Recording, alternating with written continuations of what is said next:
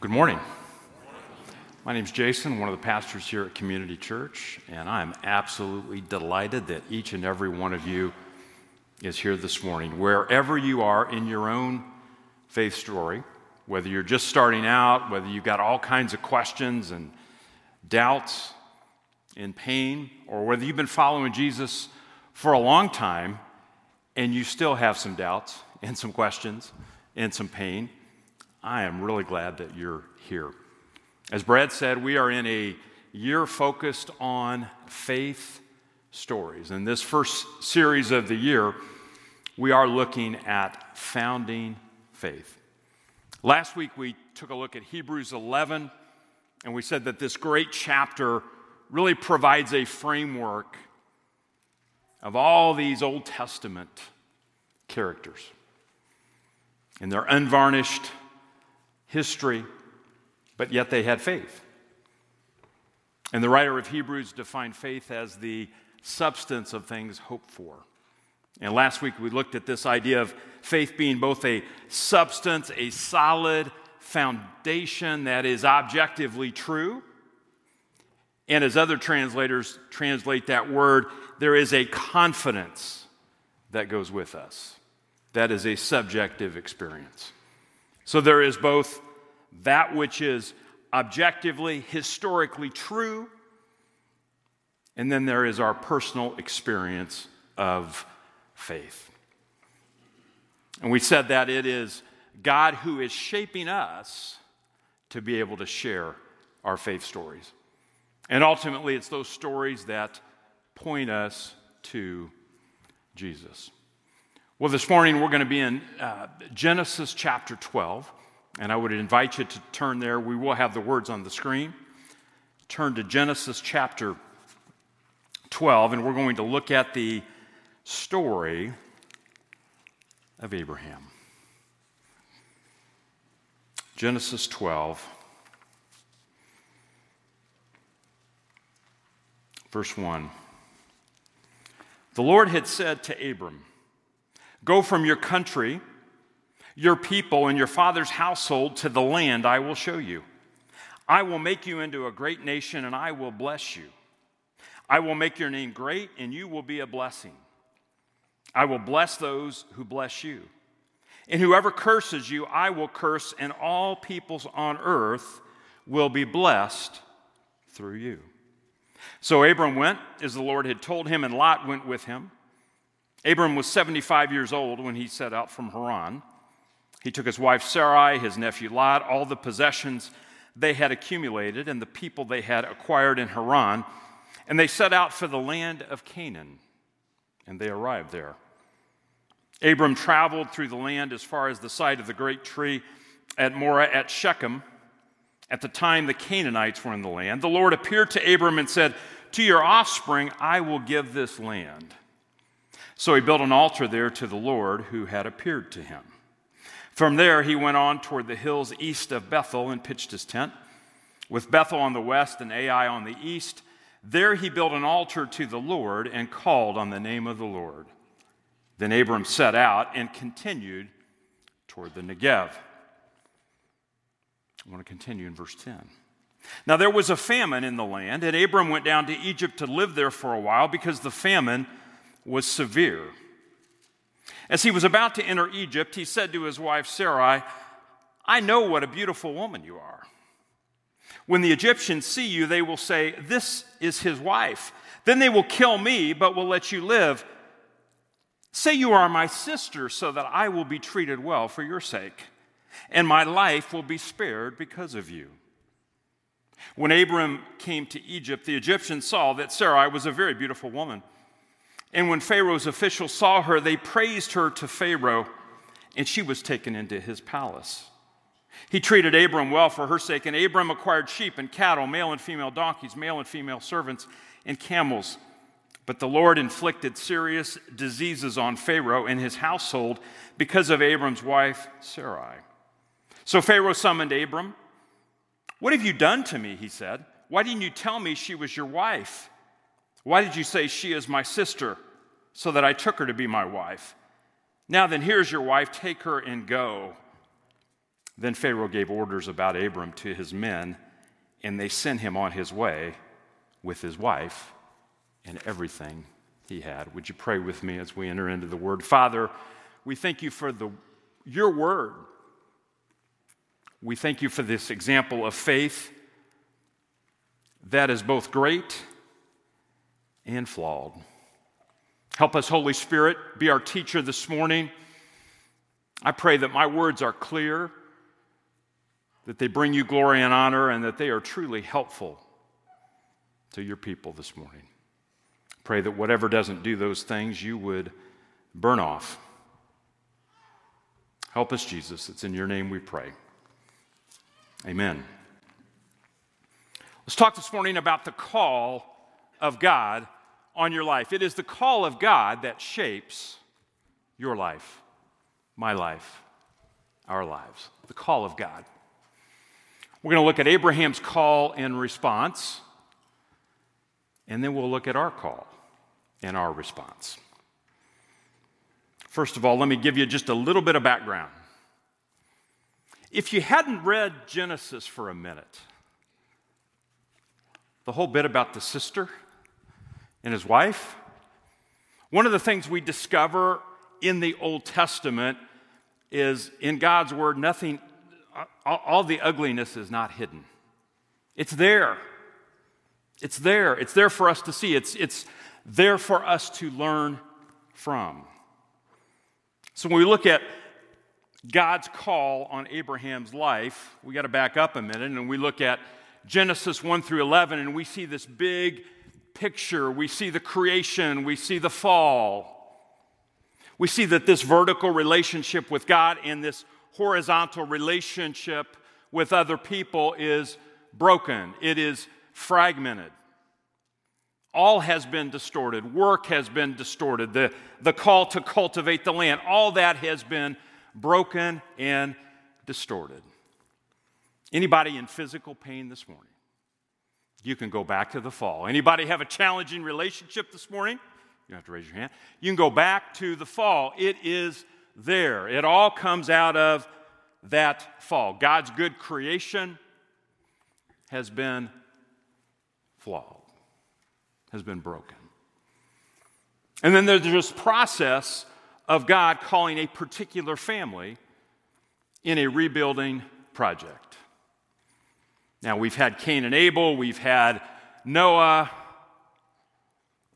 There's a side to the Bible that doesn't make it in all the Jesus Storybook Bibles. I love the storybook Bibles, I love the kids' Bibles, but there are just any straightforward reading of the book of Genesis is not rated G. That's just reality. That's just reality. And I love the way God steps into that reality. When we look at this particular call on the life of Abraham, we see that he himself, in many ways, as some commentators say, was the last hope.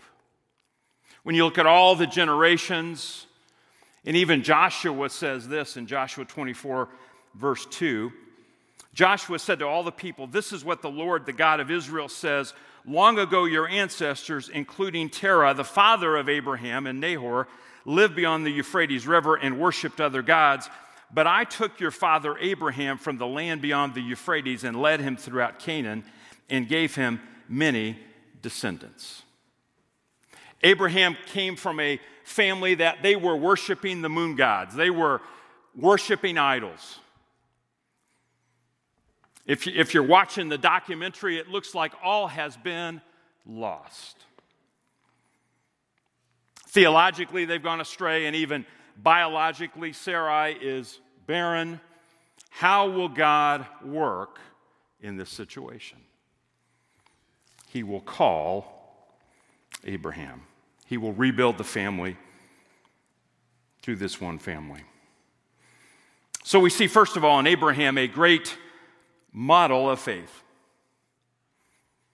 When we look at the Faith Hall of Fame documentary, I can hear this voiceover from Hebrews 11:8. By faith Abraham when called to go to a place he would later receive as his inheritance obeyed, and went, even though he did not know where he was going. Imagine that. Go. Where? I, just go. Just go. I'll, I'll, this is a need to know basis. Tremendous faith to come out of that pagan culture and go and follow, take everything he has and go is a tremendous example of faith.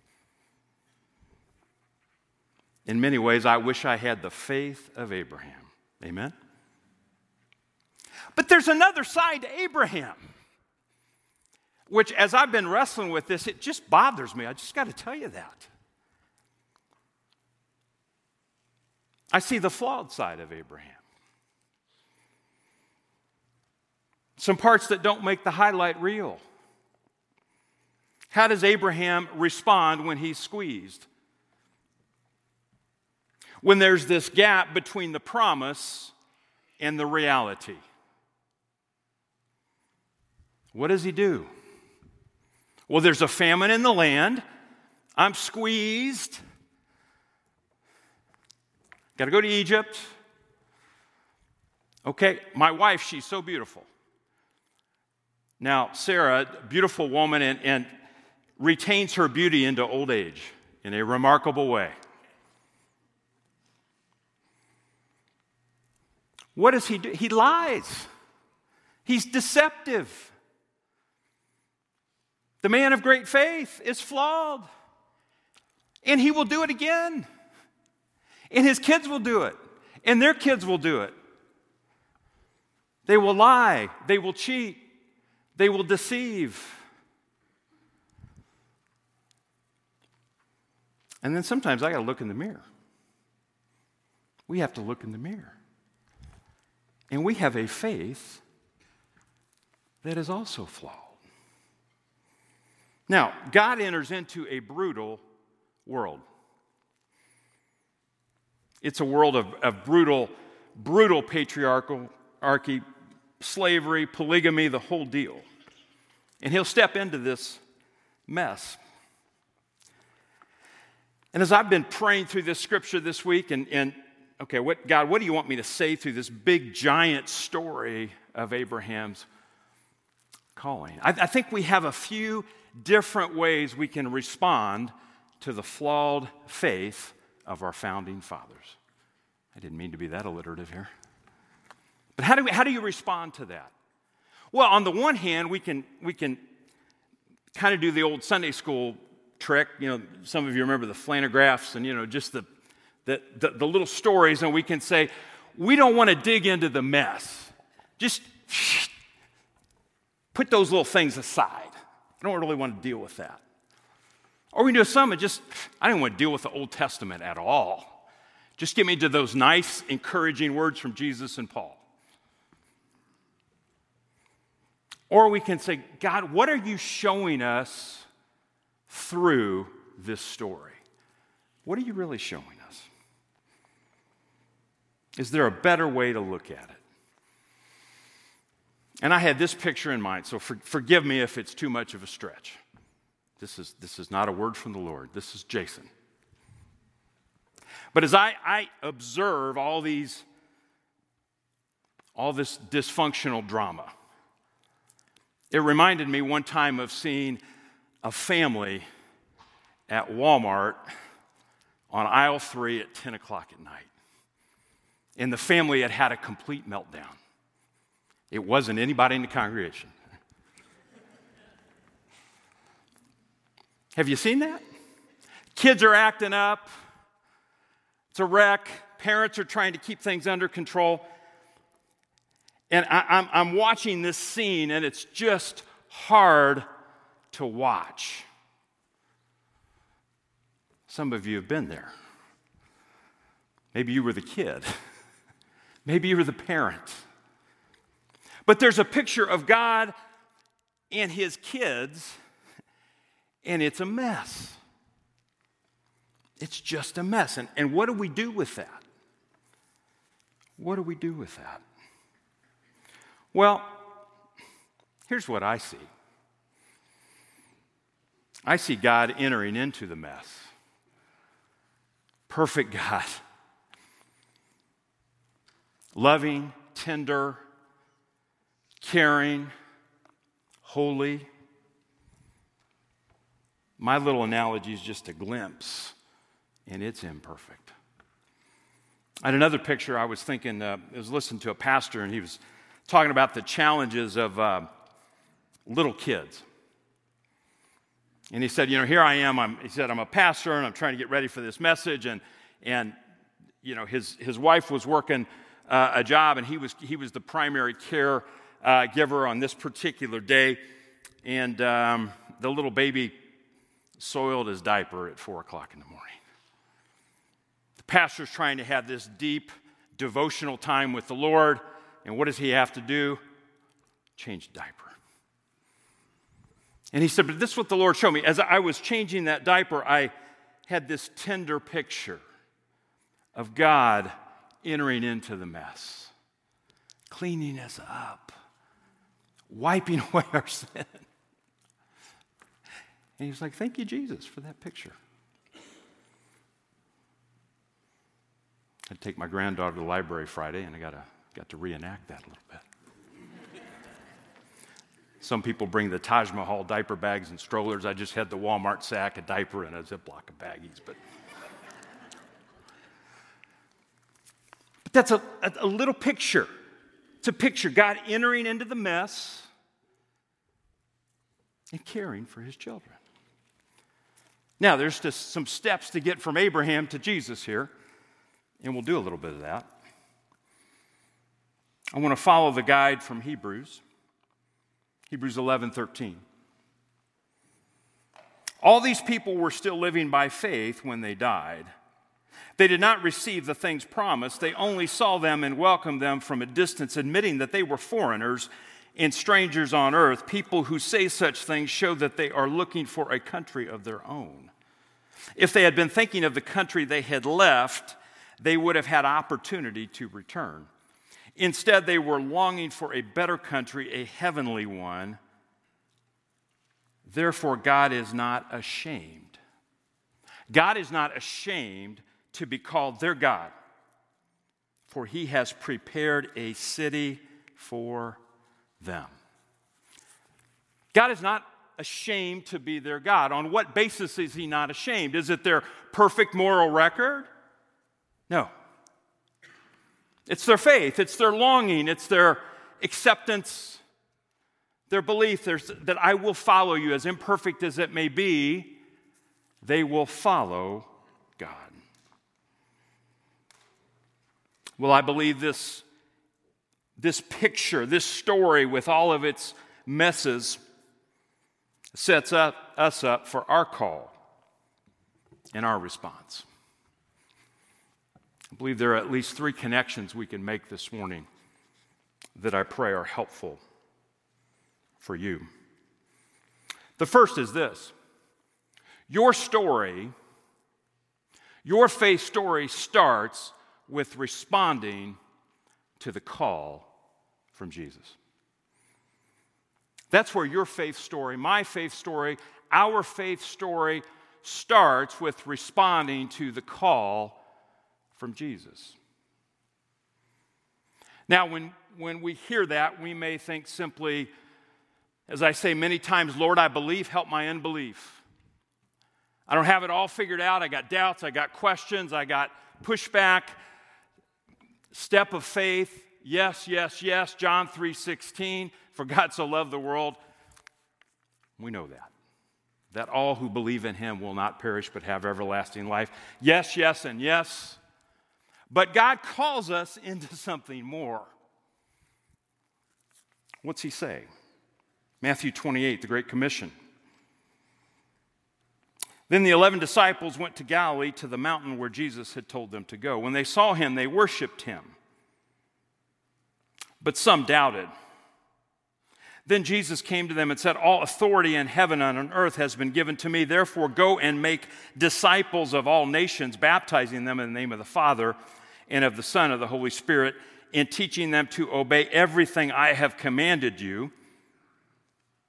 And surely I am with you always to the very end of the age.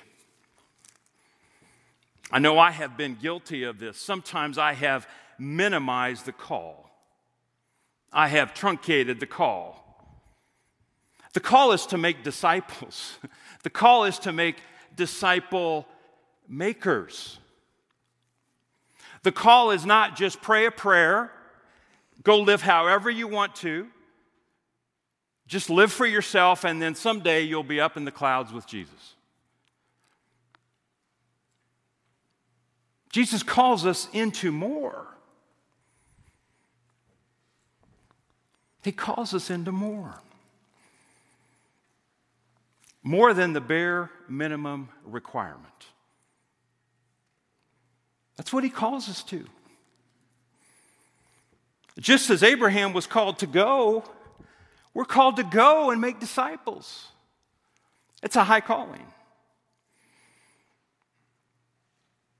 The second piece of this that I think is really important for us this morning your faith story is shaped by trusting in the character of the caller, not the character of the called or the character of the calling.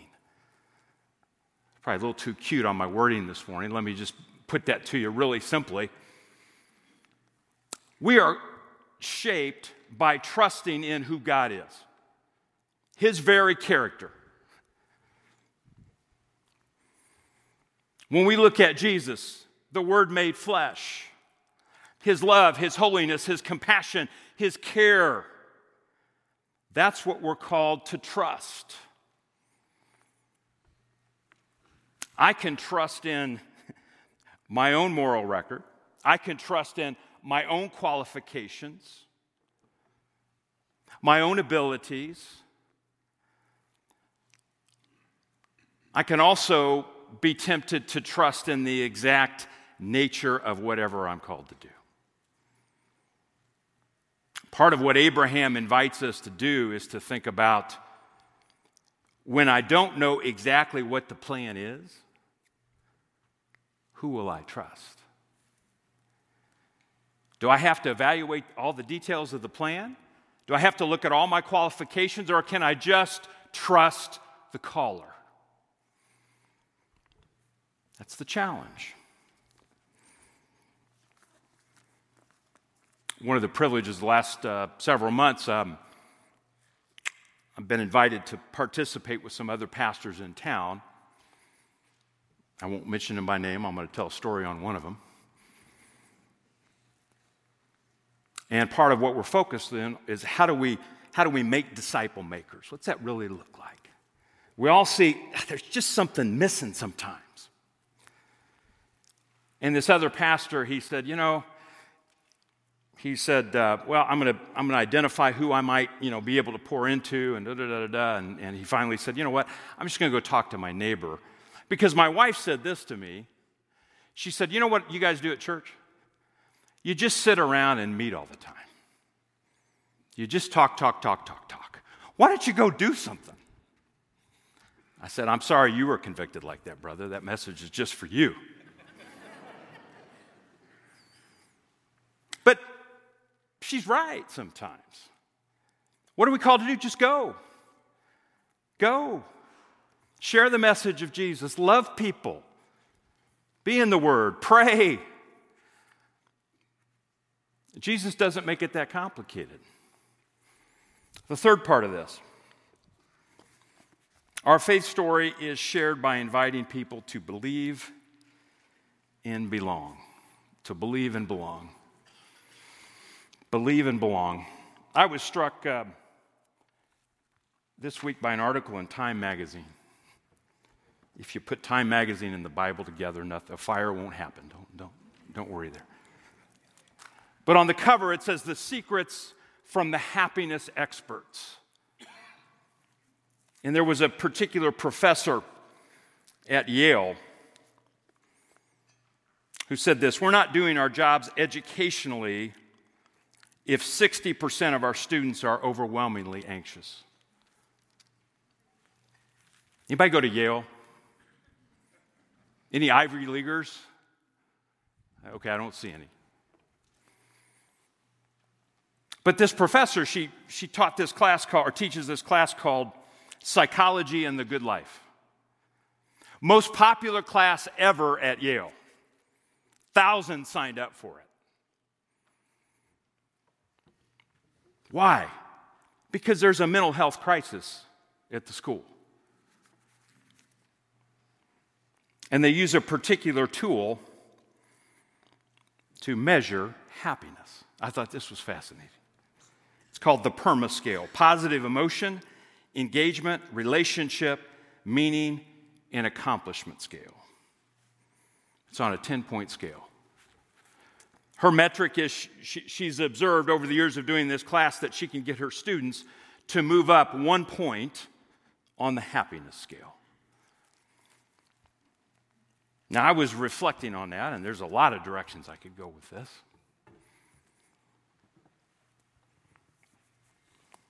And I'll take us in this direction. 60% of the students wrestle with profound, overwhelming anxiety. I would ask the question are we as a church, what are we as a church doing, and are we any different in our own circles? What I believe this reveals is there is a, there is a longing for identity, belonging, and purpose. Now, there's all kinds of strategies and techniques in the class, and I'm sure it's great. And I'm not, I'm not here to bash that. But I am here to say, is there something better? Does Jesus offer us a broader, bigger, more compelling vision of identity and belonging and purpose? Or are we just a reflection of the culture? One of the most challenging um, teachings of uh, Dr. Martin Luther King Jr. gives us the image of the thermometer and the thermostat. You want to be challenged this week on the back of your prayer card? I've got a QR code that'll take you to a letter from Birmingham jail. And one of the metaphors King uses is he says, Look, the early church was like a thermostat. You change the thermostat, the culture changes. He said the modern church is just like a thermometer, it just records the culture. And that can be challenging in lots of ways. But there's a vision of following Jesus, there's a vision of identity and belonging and purpose that Jesus gives us. Just as God was not ashamed to be called the God of Abraham, Isaac, and Jacob. We're invited into his family. And we are called not to be ashamed of the gospel. Paul says this For I am not ashamed of the gospel because it is the power of God that brings salvation to everyone who believes, first to the Jew, then to the Gentile.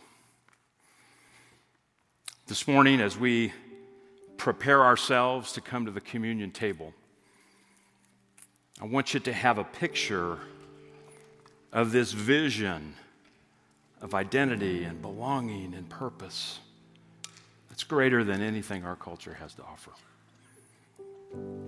Paul himself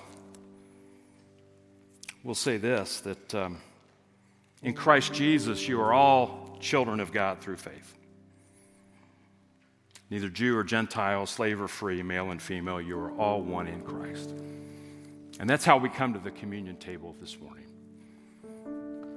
Matt and the team are going to lead us as a song, lead us in a song. I want to invite you to reflect, and when you're ready, you can come to the table. And you can remember that on the night Jesus was betrayed, he gathered his disciples in the upper room and he broke the bread, and after giving thanks, he said, This is my body given for you. Take, eat, do this in remembrance of me. And in the same way, he took the cup. Says, This cup represents the blood of the new covenant, blood shed for the forgiveness of sins. Just as you take the cup, may you, just as you take the bread, may you receive the cup. So I'm going to pray, and when you're ready, you can come forward and receive the elements on your own. And then when you're ready, you can stand and sing with us together. Let's pray. Father, we thank you for your love, for your goodness, for your vision of faith that is so much more. So much more than anything else this world has to offer. So we thank you, Jesus, for making it possible through the cross. We thank you that we know it's true because of the resurrection. So, Holy Spirit, do work in us right now. It is in Jesus' name that we pray. Amen.